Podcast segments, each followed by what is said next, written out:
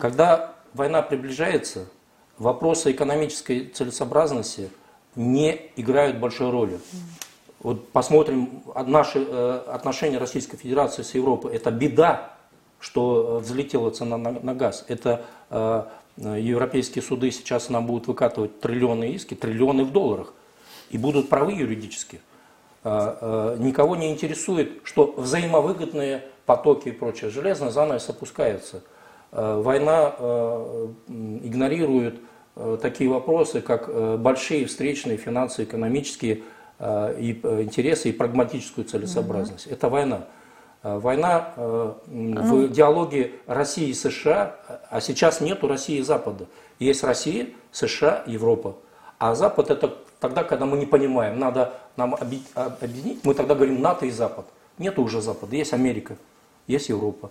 Вот в отношениях Америки и России, которая сейчас очень быстро всех. Э, я сейчас очень важную вещь скажу, и надеюсь, меня услышат и в Средней Азии, и на Кавказе. Э, в отношениях России и Средней Азии, э, и России, США и России, сейчас речь идет о том, что границы, красные флажки очерчены по внешнюю границу, по западную границу Молдавии, по западную границу Украины, включая Прибалтику в нашей зоне. Это очень важно. В российское юридическое пространство по решению Владимира Владимировича Путина введены два понятия, и эти понятия надо очень внимательно слушать. Не надо анализировать только э, новостную ленту. Введено, поня... вводится понятие территория бывшего СССР, территория бывшей СССР, не республики бывшей СССР, угу. что означает, что русская военная машина, у нас есть субъект олигархическая, капиталистическая, э, рваческая э, Россия, которую вот 30 лет мы имеем несчастье подчиняться и видеть э, во всей этой неприятной сущности. У нас есть субъект русская военная машина, это все-таки разные субъекты. Вот русский медведь очертил этим понятием, что теперь все, что происходит на территории бывшей СССР, прямо касается русских военных. То есть таких ситуаций, как осень 2020 года, Э, когда азербайджанцы победоносно э, брали Шушу и э, весь Карабах был на грани уничтожения уже физического, это уже будет невозможно на совсем. Везде, включая Украину, включая Прибалтику. Это первое. Это надо услышать, нравится или нет. Русский военный медведь, русская военная машина поставила красные флажки для американцев – по Пянжу, Амударье, по южной границе Азербайджана, по южной границе Грузии. То есть это война с Россией, вот когда вы заговорили о войне, э, э, эта война имеется в виду с Россией?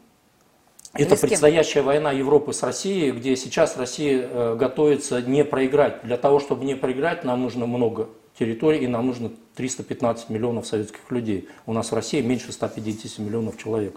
150 миллионов ни с какими авангардными гиперзвуками э, 670-700 миллионов европейцев даже теоретически не может э, одолеть. А 315 вполне соразмерные цифры. Это серьезная русская война. Ну, то есть Казахстан зажгли, чтобы... Э, Казахстан должны были взорвать в марте, и чтобы... в мае должны были взорвать э, Киргизию, Таджикистан. Угу. Вот, потому что дальше уже не будет никаких звонков.